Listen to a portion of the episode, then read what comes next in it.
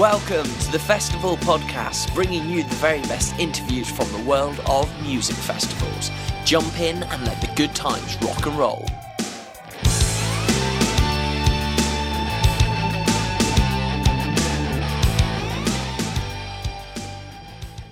Hi everyone, welcome to the show.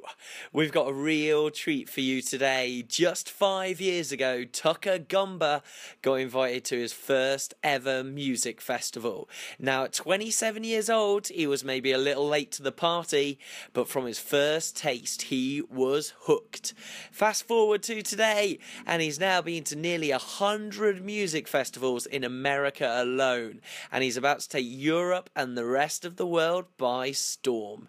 In this interview, we spoke about everything, really. He's such a good guy. He's a real advocate for the group ethos of festival goers and making positive change. All the things that go around the festivals that really matter as well. Um, we talked about what's the one thing he always packs for a festival, um, what makes a festival truly brilliant, uh, right the way through to some of the weirder and darker experiences he's had. I know you're going to love it. So here goes Tucker Gumber, the festival guy. Enjoy. So, Tucker, thank you so much for joining us and speaking to us all the way from America as well. I'm gonna begin by saying the festival guy. As far as job titles go, you can't get much cooler than that. But tell me, how did it all begin? Where was your first festival experience? Uh, my first festival was March of 2011. It was a festival called Snowball. It was a first time festival in Colorado and uh, in, in, in Vail, Colorado, where my uncle lived. And he kind of called me like two weeks before and said uh, Edward Sharpe and the Magnetic Zero is one of my favorite uh, acts, mm. was was playing there. And I was like, why? You know, it's like, what are they doing in Vail? And then a week later, he called and he's like, Festival. And I looked it up and it was, you know, Edward Sharpe, Flaming Lips, Local Natives, Portugal the Man, and it was like $110. And I was like, like I booked flights the night before and got out there. And uh, the next thing I know, I'm in snow gear. There's there's eight inches of snow on the ground, and um, I I got a my, my first festival and and also learn about these other guys that I'd never heard of called like Pretty Lights, Space Nectar, Big Gigantic, and um, I I I couldn't believe how much fun you could have in a weekend. You know, it's like I'd been living in LA the uh, four years previous to that, and I'd kind of struggled to find my crew. And suddenly, I found a place where everyone I wanted to be friends with was on vacation together for the weekend. So it definitely had a, a really big impact uh, in in my life, like it, immediately. And how old were you when you went to your first festival? Uh, I was twenty seven. Yeah, I didn't, I didn't go to my first festival until I was 27. I, I like to think I caught up. Man, that's almost uh, you're a late bloomer, but you've made up time now. Yeah. Uh, next into this into this month, into this month, um, Lightning in a Bottle will be my 100th festival. 100th festival in five years. That is insane. How did you choose which one's going to be your 100th? Uh, I well, it, it worked out timing wise because honestly, you don't get to choose that very much. But it, it also happens to be my home festival, one of one of my very top festivals I've ever been to. And obviously, your experience of going to festivals. I mean, now you've done so so many. I guess it doesn't all blur into one, but what makes a truly great festival great and stand up above the rest? Oh, absolutely, and that's that's why I that's why I wrote the book to give to give any event uh, what all, all of the things they need because it's not just this or this. You have to have all of the things right because uh, um, to create that magical experience and you know obviously uh, I think music viewing experience is very important. Your stages have to be mm. dialed. You, it needs to sound good from the back of the crowd. Uh, if it's a bigger stage, you need to have video screens. Like th- that's important. But it also comes down to uh, lighting you know, I, I think lighting mm. is the most underdone part of festivals. Where when I look at my favorite festivals, they they also are the, the ones that are that have the best lighting. Um, there shouldn't be lines for anything. You know, when you think of a festival that has bathroom lines, you like you, there's some people that think that's normal. Well, in my 100 festivals, I I would bet maybe 15 of them have, have had lines for bathrooms because you know they're they're doing a really good job now of of having the right facilities and and, and maintaining them, which is good.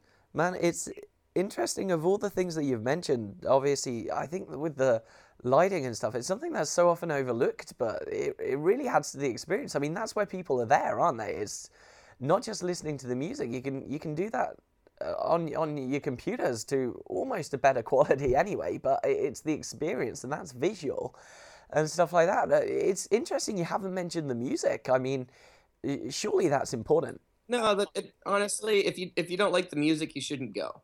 Like that's easy. That's that's actually the la- the least important thing. Once you're at the venue, uh, the the people on stage that's that's their job to to be awesome. Mm. That's what they're getting paid to do. Um, it's as far as the festival's concerned, it's it's everything else. It's having good food. It's it's making it easy to attend, so you don't you don't feel like you know a a sheep who's waiting for all the other sheep to to move. Like it's all the other things. Yeah, I, I, I don't know. It, it, we do find that some festivals can be quite cattle-like in their mentality and stuff, and those type of things. I mean, speaking of which, uh, presumably with a hundred festivals, there must have been some pretty weird and wonderful things you've seen. So many. Um, you, you always get these. Well, where are we going here? Do you want weird or do you want wonderful? I don't know. Let's let's go. Let's go with weird. Uh, okay. Uh, weird. All right. At Electric Forest 2012, uh, it's it's interesting doing festivals. I've, I've stuck with North America so far as I'm building building my brand and um, you know my company Festivo. Um, I would say weirdest thing was uh, after a what was it after a, a Sound Tribe Sector Nine, so STS Nine show. Uh, one of the nights at, at Electric Forest in Michigan, and and this is a festival that you know means the world to the people that go because it's in the Midwest and it's a world class festival and and I, I have a feeling that the people in the Midwest don't get to have fun as maybe people like me in California. so when they get to go to Electric Forest, it's a huge, huge deal. Yeah. And they probably also don't party as much, so they're a little newer to it. So um, combine that with the fact that uh, you know there's there's a party drug called ketamine. Oh uh, yeah. A lot of that hit hit hit hit there for the first time, and a lot of people didn't know what it was. So after the Sound Tribe show ended, I was just kind of hanging, you know, waiting for people to clear out. We we just weren't in a hurry. And I'm gonna say there was probably like 60 people in K holes. so that's that's where like you you can't really move, and and oh, we just kind of waited uh, because and suddenly there it was kind of like a scene out of the walking dead. There was like 60 zombies like uh, trying to make it back to camp and, and i was just like this is weird. Oh totally weird man. That's i can imagine. I can imagine that's probably yeah. good. Um again just so many festivals so many experiences and stuff. Do you if you could go back in time and give advice to yourself you know as a first time festival goer what sort of advice would you give no, I think I think something we need to get in the habit of is, you know, when a big thing that that made me s- start this journey is is but when I went to my second festival, which was Coachella.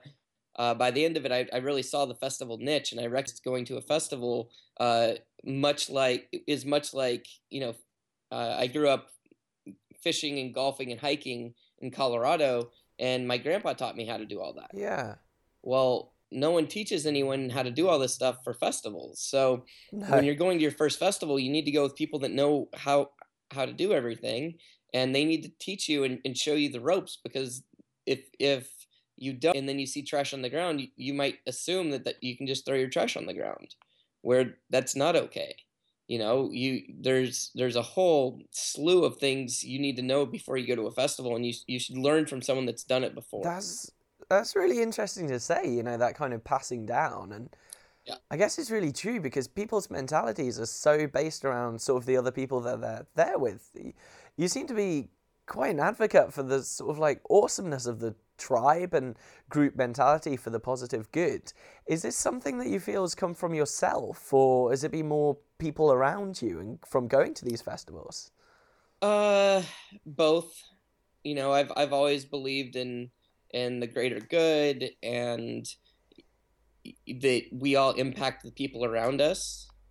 Um, but then you know you also see you know we we have countless examples of people that that you know let their voices be heard and uh, try to speak up for for communities and you, you see that through politics or through through you know individual artists of which I can't name any right now but um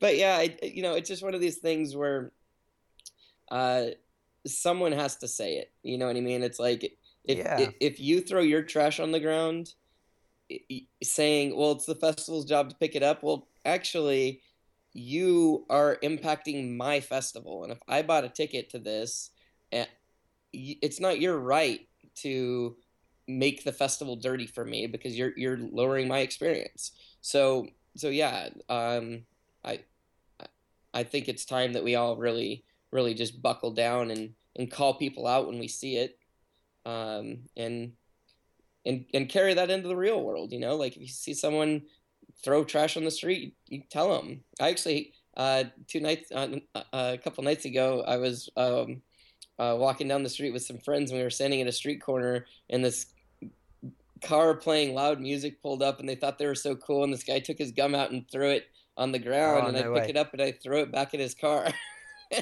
Oh, mate, you are seriously preaching to the converted. Uh, Man, I, I did exactly the same thing. Just just like uh, less than a month ago, someone had just like uh, gone through the drive-through at McDonald's, wound down their window, and just dropped Yeah. their trash out. And I, I, I, I just couldn't let it slide. I couldn't let it slide. I, I nearly got beaten up, Oh, and I just walked up and I was like, Oh, you, you've dropped this. You've dropped it's this. It's ridiculous. And when this happens at a festival, um, I, I have a little, you know, I teach. This is one of the things I teach new people how to do is how to call people out. You know, if you see someone throw something down, you pick it up and with a big smile on your mouth, you hand it to them. You're like, "Hey, you dropped this." Nine times out of ten, they're gonna be like, "You're right, my bad." Now, this other ten percent, these are the people that just throw all their trash on the ground. So you pick it up and you're like, Yeah. hey, you dropped this. And if they're like, bro, because they'll say bro, bro, I paid $300 to come here. I don't have to pick up after myself. And you're like, okay. Knowing that you're surrounded by all of these people that pick up after themselves, you put them on blast. So you say, hey, everybody, this guy doesn't think he needs to pick up after himself. Is that okay? and everyone around him is going to be like, no. And no matter what happens from there, like, in that you, you should be able to make it to where it's not worth it for this person to want to leave to, to even think about putting Yeah. their trash on the ground it's just not worth your time no, absolutely. because you should get called out I love that, bro, as well. We, we don't use that in the UK as much. It'd be mate. It'd always be mate. Um, no, that's awesome. Like Yeah. stellar advice. Um, do you tend to find that people live slightly differently, kind of like outside of music festivals to inside? You know, is, is the kind of this switch in terms of personality? uh, i think people are more themselves because they're more around the people that they're like than anywhere Yeah. else okay because when when you look at a festival lineup it if it resonates with you you're like oh i want to go and you make this decision and suddenly like out of all the people in your region you, these are the people you're most like because you had music in common. Well then since there's so many stages you make the decision again. So you're like okay there's eight stages. I'm going to go see this act. Well everyone around you made all of these same decisions. And then if you go a step even further it's like where do you stand at this stage? Yeah. well, if you stand to the very front left, these in the people around you have made all of these same decisions. You have a lot in common with them. So you get to be more yourself because you're around people that are more like you, as opposed to work or you know on the bus or anywhere else where it's just a it's just who, who happens to be you know near you. Yeah, I mean, I I've never thought of it like that. That's that's really cool to think about how you kind of get more and more specialized, more and more niche almost as as you depending where you stand and stuff like that, and find people who you can really connect with. That that's awesome. That's a that's a really cool way of looking at it. I mean. The, the advice you've given so far has been so good and in terms of kind of this better ethos and everyone pulling in the right direction and I loved what you mentioned about kind of handing down the right way to festival and that, that sort of thing. In terms of more takeaway information that maybe our listeners c- can do, if, if they're going for a first music festival as well, you, I mean, do you now have things that you sort of like always sure. pack? Do you have things that you always take with you? Those sort of things? You know, I've gone through I've gone through waves. I used to be super prepared, um, but now I I when I roll to a festival, I I uh, I mean, food wise, it's pretty funny. I, I get a box of croutons, a, a bear of honey, and a like a slim fast for each day, like a protein shake. Yeah. And then I just eat from the vendors. Like I don't I don't deal with cooking things. It's like I don't even think the the festival food is that expensive. You know, it's like ten bucks for a meal with our currency. Something else with yours. I hope it's reasonable as well. but um, it's not too you bad. know, and, and the food's delicious. So I don't even um, things I bring, I don't deal with running out of cell phone battery. I bring, I bring, back, you know, uh, power packs. Yeah. More than I could use in a weekend. I just, I don't deal with it. Uh, earplugs are very important. You need things to attach to you. So you need a water bottle that attaches to you uh, with a carabiner or, or, you know, a lot of people like hydration packs, but uh, I don't want to wear a backpack. Mm, yeah. Uh, so those those are my big ones. Sun, sunscreen. Do not get sunburned. Yeah. You won't have fun. Um, and yeah, so th- those are those are the basics, um, right there. No, that killer, killer. I, I'm sure a lot of people will kind of take that into consideration. It's some things that people forget as well on their first one. You don't want to be the guy without the sun cream. Believe me, I know. Um, We'll take things forward. Looking ahead a little bit, um, again, going through so many festivals, you must have seen kind of trends in terms of maybe where they're going, new, not technology necessarily, but new kind of directions for music festivals and stuff. Uh, I think they're gonna. Uh, the future of festivals just just landed on our lap. Actually, did you hear about Desert Trip? Mm, this... I haven't. Oh God! So Coachella, Coachella is so so so smart because they the the festival they throw is un it's so good that they don't have to have the best lineup. They don't do any marketing because their festival's so good and they sell out two weekends and then the third weekend uh, they put a, a festival called Stagecoach, which is a country festival. Yeah. So in their eyes, they're like, why do we set this up and tear it down? For one, they, they get three uses out of their stages. Yeah. That's very smart. Well, now in the in the fall, they're they're doing one called Desert Trip, and I'm gonna I'm gonna pull up the um, let me let me find the full full lineup here because it's um, there we go. So the first day, it's the Rolling Stones and Bob Dylan. Yeah. The second day is Paul McCartney and Neil Young. I mean, it, yeah. And the third day is Roger Waters and The Who. Oh wow. And different concept, but they're gonna they sold out two weekends again, and the general admission ticket price was like four hundred dollars, and then there was you know different seating that's going to be way more, and um, I I think there's something there. I th- I saw it and I was like, well, that's brilliant. You know, it doesn't have to be all these different stages. Why not just get people together? Because half of the fun in, in in these festivals is seeing these acts on these massive stages outside.